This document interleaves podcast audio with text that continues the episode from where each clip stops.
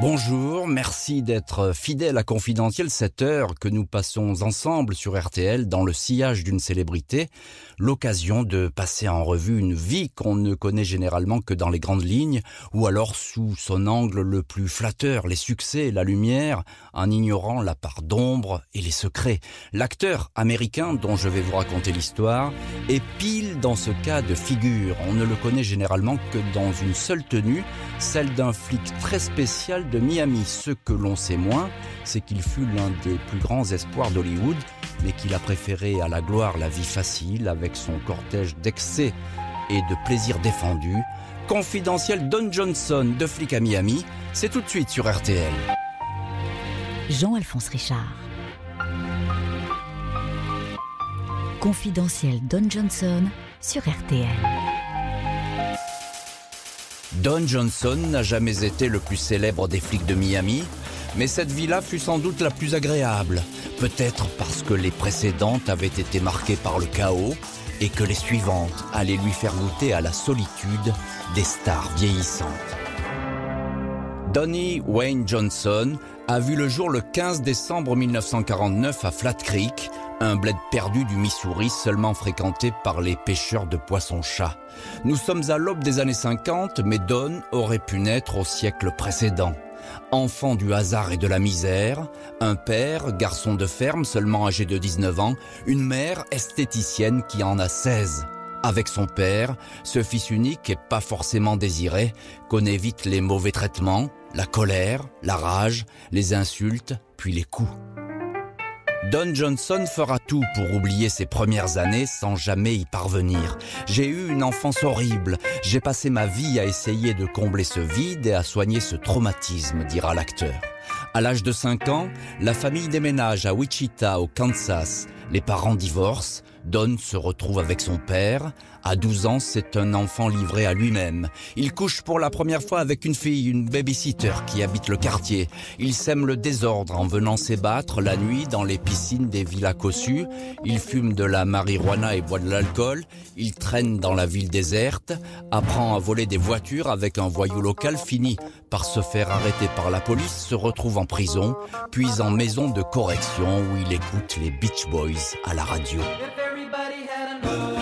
Don Johnson suit l'école en pointillé, pas vraiment fait pour les études, davantage peut-être pour le spectacle grâce à une beauté captivante. Déjà, quand il chantait à l'église baptiste le dimanche, il n'était pas rare que les paroissiennes viennent pincer la joue de ce blondinet, lui donner une petite pièce en lui disant ô combien il était mignon.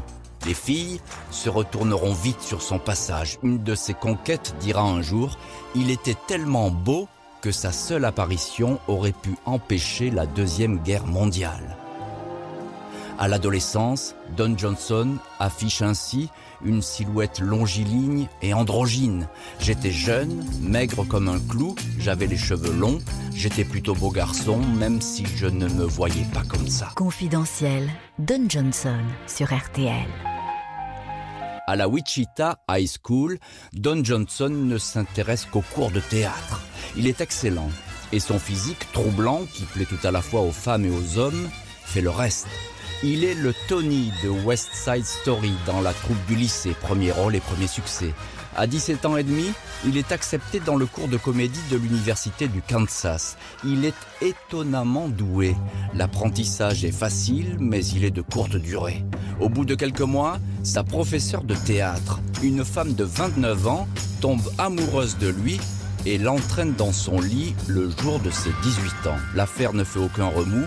En cette année 1968, dans une Amérique qui bouillonne entre émeutes raciales, guerre du Vietnam, flower power et pop music, tout semble possible et permis. Don Johnson suit le mouvement. Son amante et professeur l'a convaincu de l'accompagner jusqu'à San Francisco. Le couple s'installe dans le quartier hippie. L'étudiant s'inscrit aussitôt au conservatoire du théâtre américain, sort beaucoup et mystérieux coup de théâtre se marie. Non pas avec sa prof, mais avec sans doute une jeune danseuse dont il ne révélera jamais le nom, mariage totalement anonyme qui sera annulé quelques mois plus tard. Cinq ans après, en 1973, Don Johnson réitérera le coup du mariage fantôme. Une fois encore, il ne dévoilera pas l'identité de cette deuxième épouse, parfois présentée comme la jeune héritière d'une riche famille. Une nouvelle fois, le mariage sera annulé. Dans ses interviews, l'acteur évitera les commentaires sur ses noces sous X. Il évoquera une invention de journaliste puis affirmera ne plus se souvenir très bien de tout ça. À San Francisco, Don Johnson est bien décidé à monter au plus vite sur les planches. Pour cela, il n'a pas besoin de courir les auditions. Son physique de jeune et faible fait mouche. Un peu plus de deux semaines après son arrivée en Californie, il est embauché dans une obscure comédie musicale, avant d'être repéré par l'acteur et fraîchement réalisateur Sal Mineo. Pas n'importe qui, Mineo a tourné avec James Dean dans La Fureur de vivre et géant, nominé pour l'Oscar du meilleur second rôle. Sal Mineo, ouvertement homosexuel, est subjugué par la beauté juvénile de Don Johnson. Il l'embauche donc pour jouer dans une sulfureuse pièce qui met en scène Fortune and Men's Eyes. Dans une scène qui se passe en prison, Don apparaît nu et se fait violer dans une cellule par un co-détenu. La pièce fait scandale Don Johnson sera longtemps élevé au rang d'icône par la communauté gay américaine. Ses photos publiées dans le magazine Climax, il dira ne pas se soucier de la sexualité des uns et des autres, tout en s'affirmant délibérément hétérosexuel. La suite va confirmer le penchant de Don Johnson pour les jeunes femmes, qui transformeront son nom, Don Johnson, en Don Juan Son. Confidentiel Don Johnson sur RTL. Jean-Alphonse Richard. Don Johnson, une enfance, une adolescence qui laisse présager une jeunesse sauvage, dans tous les cas hors des sentiers battus, et c'est ce qui va arriver. On va bien sûr en parler longuement dans ce confidentiel consacré à l'acteur. Et tout de suite avec notre invité Philippe Gage. Bonjour et bienvenue sur RTL. Bonjour, merci. Journaliste à la rédaction du Point Pop. Vous connaissez parfaitement euh, les séries, le cinéma, la chanson, la pop culture, comme on l'appelle parfois.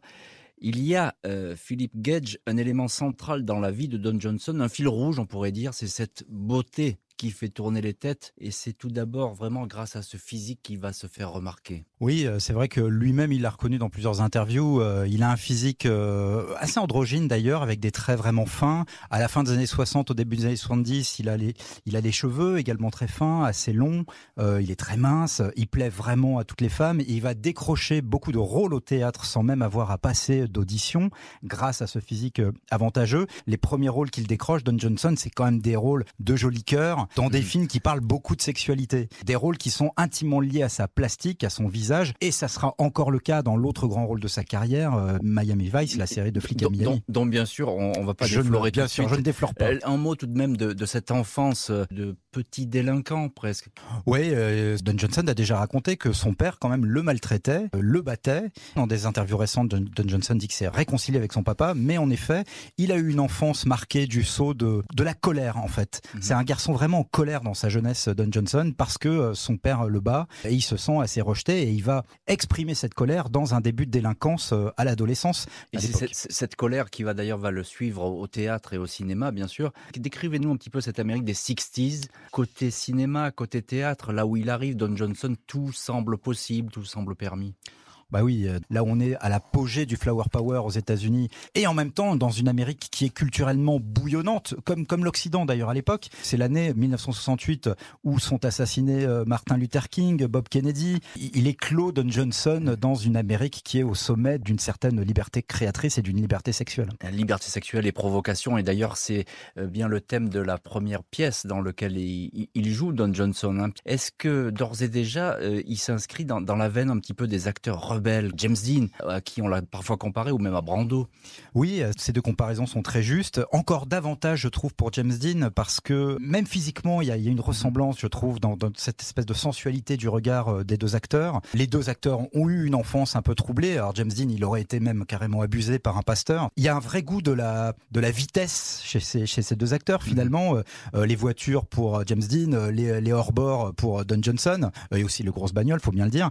Et c'est marrant de voir d'ailleurs que les, leurs deux initiales sont comme deux miroirs, quoi. Hein. James Dean, Don Johnson, c'est assez amusant. La grosse différence, c'est que James Dean, lui, a très vite percé au cinéma alors que Don Johnson, il a vraiment ramé pendant 15 ans au cinéma dans des rôles assez obscurs. Confidentiel Don Johnson sur RTL.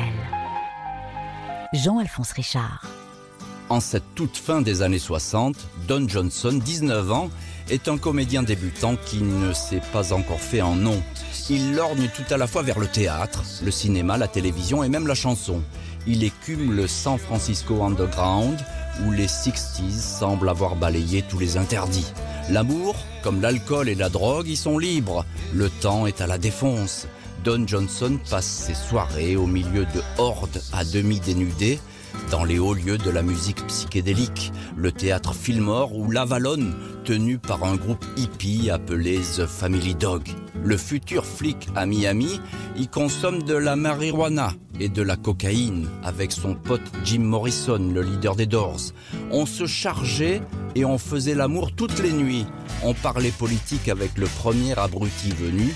C'était ma vie à ce moment-là, dira Don Johnson.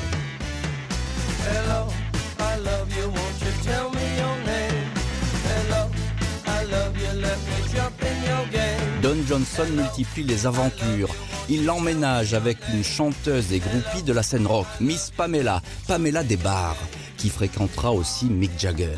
Dans un livre de mémoire paru en 1987, Pamela Desbarres n'occultera rien du sex appeal irrésistible dégagé par Don Johnson, le présentant comme l'homme qui avait des lèvres de femme. Elle décrira dans le détail l'anatomie très avantageuse et flatteuse du jeune acteur, à laquelle aucune fille ou aucun garçon n'aurait pu résister.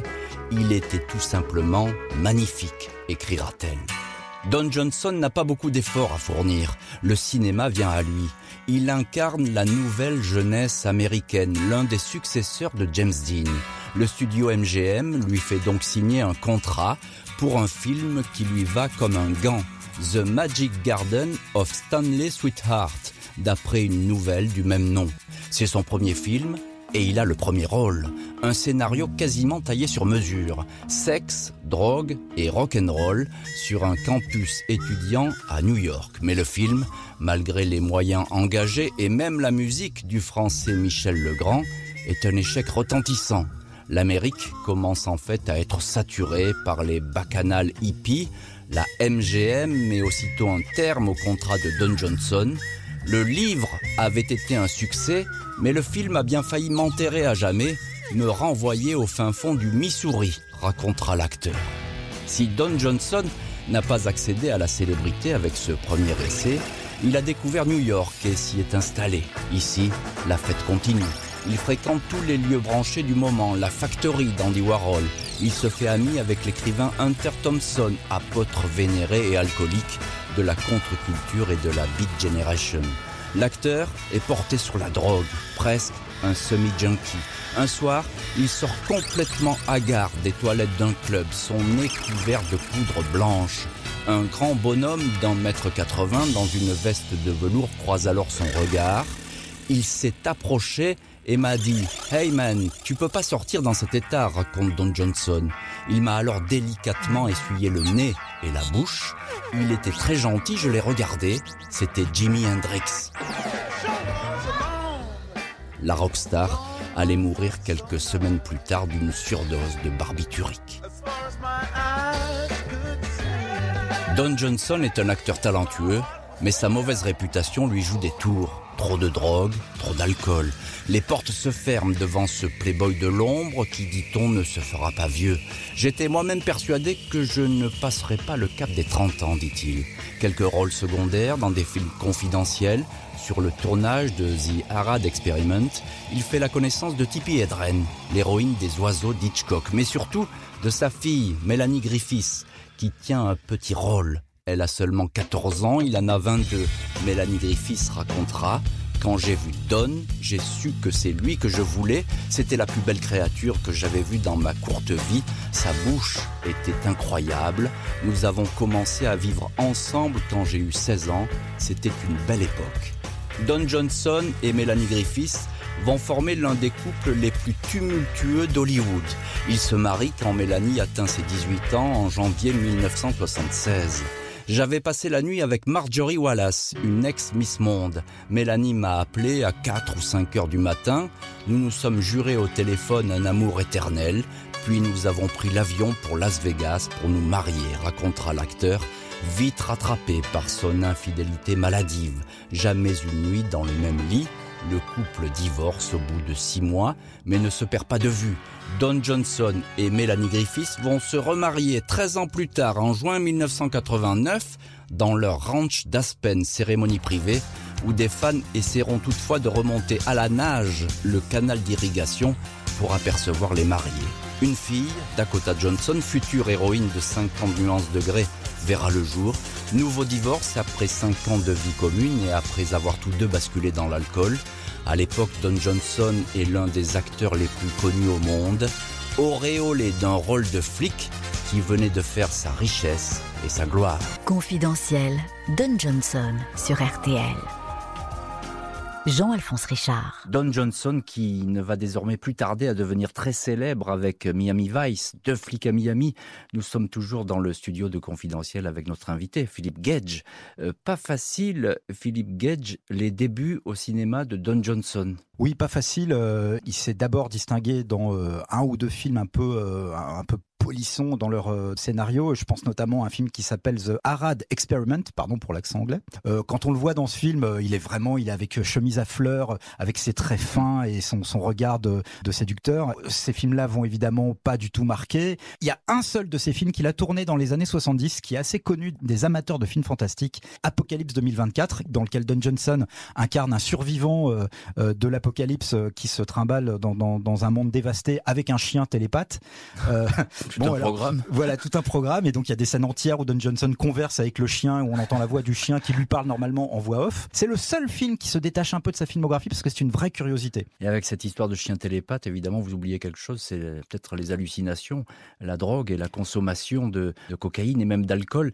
Et ça n'est pas de la légende. Là encore, il a, il a été assez transparent au fil de ses interviews euh, sur cette vie de débauche et d'excès. Jusqu'au début des années 80, il se laisse euh, vraiment rattraper par les démons euh, de l'alcool, de la drogue, de la fête non-stop. Il fait deux, trois, quatre fêtes euh, quasiment euh, chaque soir. Ça va rejaillir quand même sur sa fiabilité comme acteur.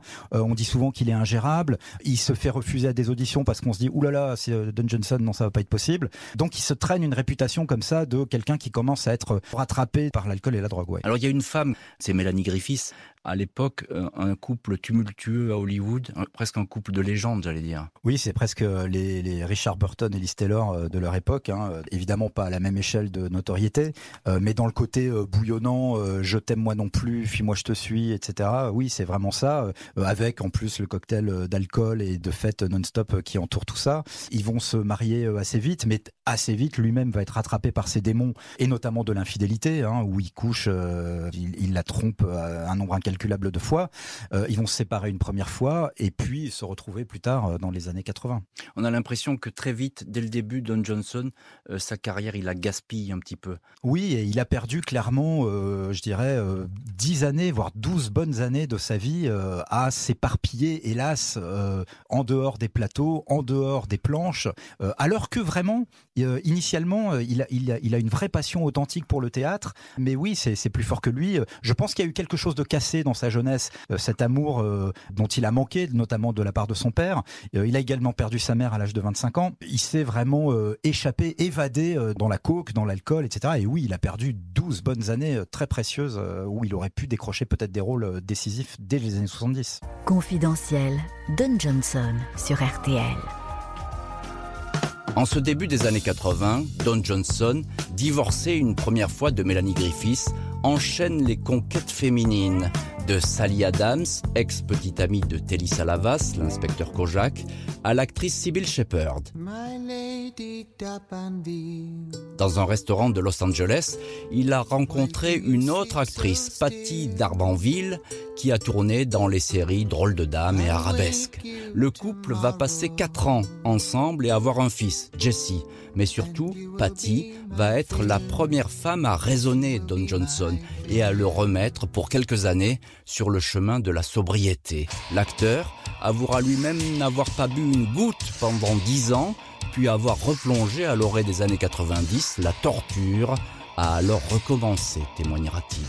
En cette année 1984, Don Johnson, 35 ans, ne boit plus, a arrêté la cocaïne et ne prend plus de calude, ce médicament utilisé comme une drogue récréative. C'est un homme neuf qui tourne au cinéma et à la télé, en évitant d'ailleurs le sempiternel rôle qu'on lui propose, celui du beau gosse, une image de gravure de mode dont il aimerait bien se débarrasser tant elle lui barre la route aux scénarios les plus sérieux. Tellement gêné par cette beauté naturelle qu'il lui arrive de s'enlaidir lors des castings. Ce jour-là, quand son agent l'appelle, il est en train de pêcher au large de la Floride. Il est attendu pour des auditions pour une série télé.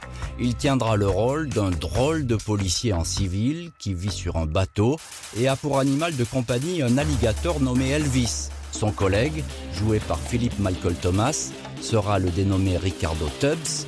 Lui s'appellera Sonny Crockett. La série porte un nom qui va faire le tour du monde, Miami Vice, de flic à Miami. Dès sa sortie, Miami Vice marque les esprits. Don Johnson Sonny Crockett colle tellement aux années 80, flic, Lamborghini, hors bord, vodka et cocaïne, qu'il devient un parfait miroir de l'époque. Un flic habillé par Gianni Versace, veste blanche dont il a l'idée de retrousser les manches, des mocassins de luxe qu'il choisit de porter pieds nus. Même le décor Miami est idéal. La ville est alors réellement gangrénée par le trafic de stupéfiants et les batailles rangées entre gangs. La violence était dans l'air, on pouvait la sentir, on a dû interrompre le tournage du pilote car nous avions peur pour nos vies, raconte l'acteur.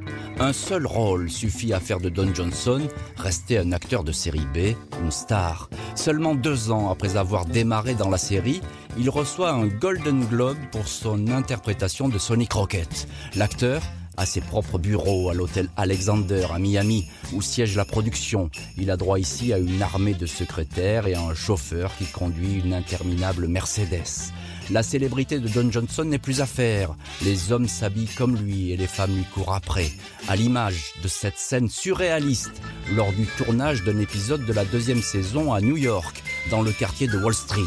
Alors que l'acteur donne la réplique à son partenaire, une pluie de petites culottes et de soutien-gorge s'abat soudain sur le lieu du tournage, des milliers de sous-vêtements jetés depuis les fenêtres des buildings par les employés féminines des bureaux, la première culotte parade de l'histoire. Pendant cinq ans, Miami Vice, deux flics à Miami, sacre Don Johnson. La série donne un coup de vieux au sacro-saint téléfilm, bouleverse le genre. Il est l'acteur de télévision le mieux payé au monde, plus de 100 000 dollars par épisode. Une vie de débauche identique à celle des personnages croisés dans Miami Vice. 25 filles mises à sa disposition en permanence par les agences locales de mannequins. Invitation sur des yachts où il croise un businessman nommé Donald Trump. Table ouverte dans les restaurants. Don Johnson monte même avec Chuck Norris et Kurt Russell une coûteuse écurie de bateaux de course offshore, le Team USA. Les plus gros dealers de drogue de Miami sont parmi les plus grands fans de la série. Dans les toilettes d'un club, l'un d'eux lui offre même un joli paquet de cocaïne qu'il refuse. C'était les années 80, l'argent coulait à flot, c'était toujours plus grand et toujours plus beau, dira l'acteur. Même le président Ronald Reagan ne rate alors aucun épisode de Miami Vice. Il ira jusqu'à demander à ce détective Sonny Crockett, plus vrai que nature, son avis sur la lutte contre le trafic de drogue. Je lui ai dit de légaliser et de taxer. Il m'a regardé comme si j'étais fou. Malgré lui, Don Johnson va rester le symbole d'une époque. Difficile pour lui de survivre à ces années-là. Les séries dans lesquelles il apparaît par la suite ne font aucun bruit. L'acteur se lance dans la chanson avec les Allman Brothers. La musique, bien plus que la comédie, est de loin sa première passion.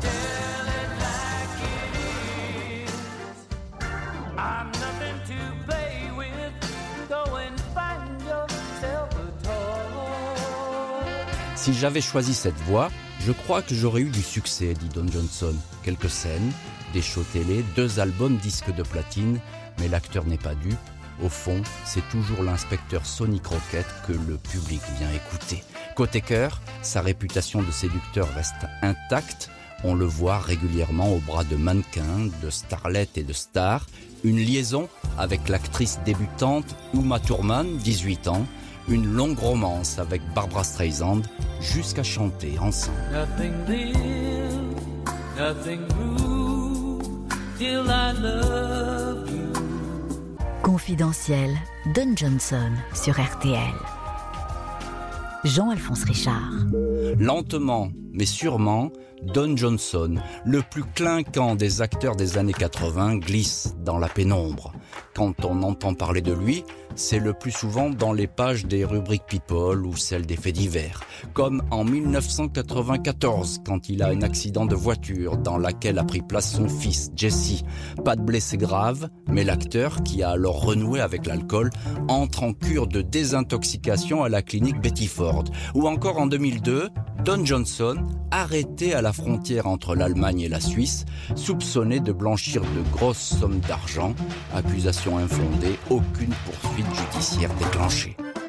Un film avec Kevin Costner en 1996 remet en scène Don Johnson, mais il lui faudra attendre les années 2000, le cap de la soixantaine, pour qu'il sorte de l'ombre. Quentin Tarantino avait déjà ressuscité John Travolta, il fait renaître Don Johnson. Je me suis toujours demandé pourquoi il n'était pas devenu une immense star, s'interroge le réalisateur. Don Johnson l'un des acteurs les plus doués de sa génération, n'aura effectivement jamais eu la carrière qui aurait dû être la sienne, préférant s'amuser plutôt que briller, la vie facile plutôt que les obligations. En 1999, il se remarie à une professeure de San Francisco, Jacqueline Fleger. Trois enfants et pour la première fois une vie plus rangée que par le passé. Don Johnson n'est désormais plus systématiquement reconnu quand il pénètre dans un restaurant, plus de groupie quand il rejoint sa voiture. Il en tire quelques soupirs, mais aucune amertume. Personne n'est préparé à la célébrité. C'est une prison. J'en ai beaucoup profité, mais à un moment, il faut payer l'addition. Je suis content d'avoir survécu. J'ai eu beaucoup de chance. Don Johnson affirme que quand il avait 16 ans et qu'il était parti à l'aventure, il avait décidé que cet âge-là serait toujours le sien et que l'avenir au fond n'avait pas d'importance. À 16 ans, tout est possible. Il n'a jamais changé d'avis. Confidentiel Don Johnson sur RTL. Jean-Alphonse Richard. Don Johnson, Sonic Rocket, Miami Vice, la hmm. consécration l'argent et une image qui ne va cesser de coller à la peau de l'acteur. Aujourd'hui encore, Don Johnson, c'est deux flics à Miami. Nous sommes toujours avec notre invité, Philippe Gage. Pourquoi c'est Don Johnson qui est choisi pour ce rôle et puis comment il a été choisi pour jouer dans deux flics à Miami? Et en fait, euh, Don Johnson était euh, assez proche euh, à l'époque d'un monsieur qui s'appelle Brandon Tartikoff, qui était le responsable des divertissements à la chaîne NBC, qui est la chaîne américaine qui va diffuser de flics à Miami. Il a déjà tourné à la demande de ce monsieur 4, 5 épisodes de séries télé, dont aucun ne va aboutir à une série vraiment. Il commence d'ailleurs un petit peu à en avoir marre. il, se dit que ça y est, c'est plié. il va repartir dans le cinéma indépendant et les et les, et les pièces de théâtre, la télé, c'est fini pour lui. Mais mais il se trouve que ce monsieur Brandon Tartikoff lui passe un dernier coup de fil pour lui proposer un ultime rôle, Sonic Rocket, dans le pilote d'une série qui s'appelle Deux flics à Miami. Euh, la première réaction de Don Johnson, c'est de dire à, son agent de d'envoyer balader Brandon Tartikoff parce qu'il en a ras-le-bol et qu'il est en train de pêcher. Mais bon, évidemment, il va quand même euh, se laisser tenter. Et là, ça va marcher. Et là, ça va marcher. Euh, et la série Miami Vice va connaître vraiment un succès, on peut dire, mondial. C'est un phénomène. C'est la série phénomène emblématique des années 80 euh, cette série rayonne dans tous les pays, y compris en France, où sa diffusion sur Antenne 2 euh, dans les années 80 va être un véritable événement. Euh, on se souvient d'ailleurs que notre Ariel Dombal national avait joué un rôle dans un des épisodes de, de Flick à Miami, avec une scène torride hein, qu'elle partage avec Don Johnson, où elle, elle est en, bikini, elle se passe des glaçons sur la poitrine pour attirer son attention. Enfin bon, ça avait fait l'événement à l'époque. Hein. De Flick à Miami, Miami Vice en version originale, il y a du rock and roll dans chaque épisode. Ça, c'est très nouveau à l'époque. les plus grands artistes pop rock de l'époque signent pour avoir leur single diffusé dans cette série. C'est une série qui démarre quasiment en même temps que la chaîne musicale MTV. C'est une des premières séries euh, de Flick à Miami euh, où la mode, où l'apparence, le look, les costumes vont faire partie intégrante de l'univers visuel. Don Johnson a dit lui-même que toute la ville de Miami va se réinventer à travers de Flic à Miami, la série, et se donner une nouvelle image grâce à, à, ce, à cet impact mondial de la série. Alors Don Johnson, c'est évidemment Miami Vice, mais est-ce qu'il y a eu une vie pour Don Johnson après Miami Vice Alors ça va être évidemment plus compliqué. Jamais il ne retrouvera évidemment l'intensité de la notoriété euh, de son personnage de Sonny Crockett dans Miami Vice. Il va connaître vraiment après une traversée du désert entre le début des années 2000 et la fin des années 2000, Don Johnson. Et il semble quand même que depuis une dizaine d'années, euh, une nouvelle génération de cinéastes ont envie de lui donner une deuxième chance dans d'autres registres que ceux dans lesquels on l'a connu. On se répète un petit peu, mais il aurait pu être sans doute un beaucoup plus grand acteur, Don Johnson. Oui, on peut dire qu'il s'est gâché en partie, ouais. ouais, ouais, tout à fait. Mais il semble assez bien vivre avec ça euh, parce qu'il s'est quand même reconverti, dans, encore une fois, dans, dans plusieurs beaux seconds rôles. Et il le dit lui-même. Maintenant, il est en paix avec ça. Il sait qu'il a raté une grande partie de sa carrière à cause de ses excès. Il, il ne tourne maintenant que des petits rôles dans des films qui lui plaisent. Je pense qu'il ne rate pas, heureusement, quand même complètement sa sortie. Merci Philippe Gage de nous avoir parlé de Don Johnson, l'éternel Sonic Rocket. Merci à l'équipe de Justine Vignot à la préparation, Vivian Le Cuivre à la réalisation. Je vous retrouve demain, 14h30, dans Confidentiel Spécialité avec l'escroc du siècle, le gourou qui hypnotisait les riches, Bernard Madoff. Tout de suite, vous retrouvez Laurent Ruquier avec l'été des grosses têtes.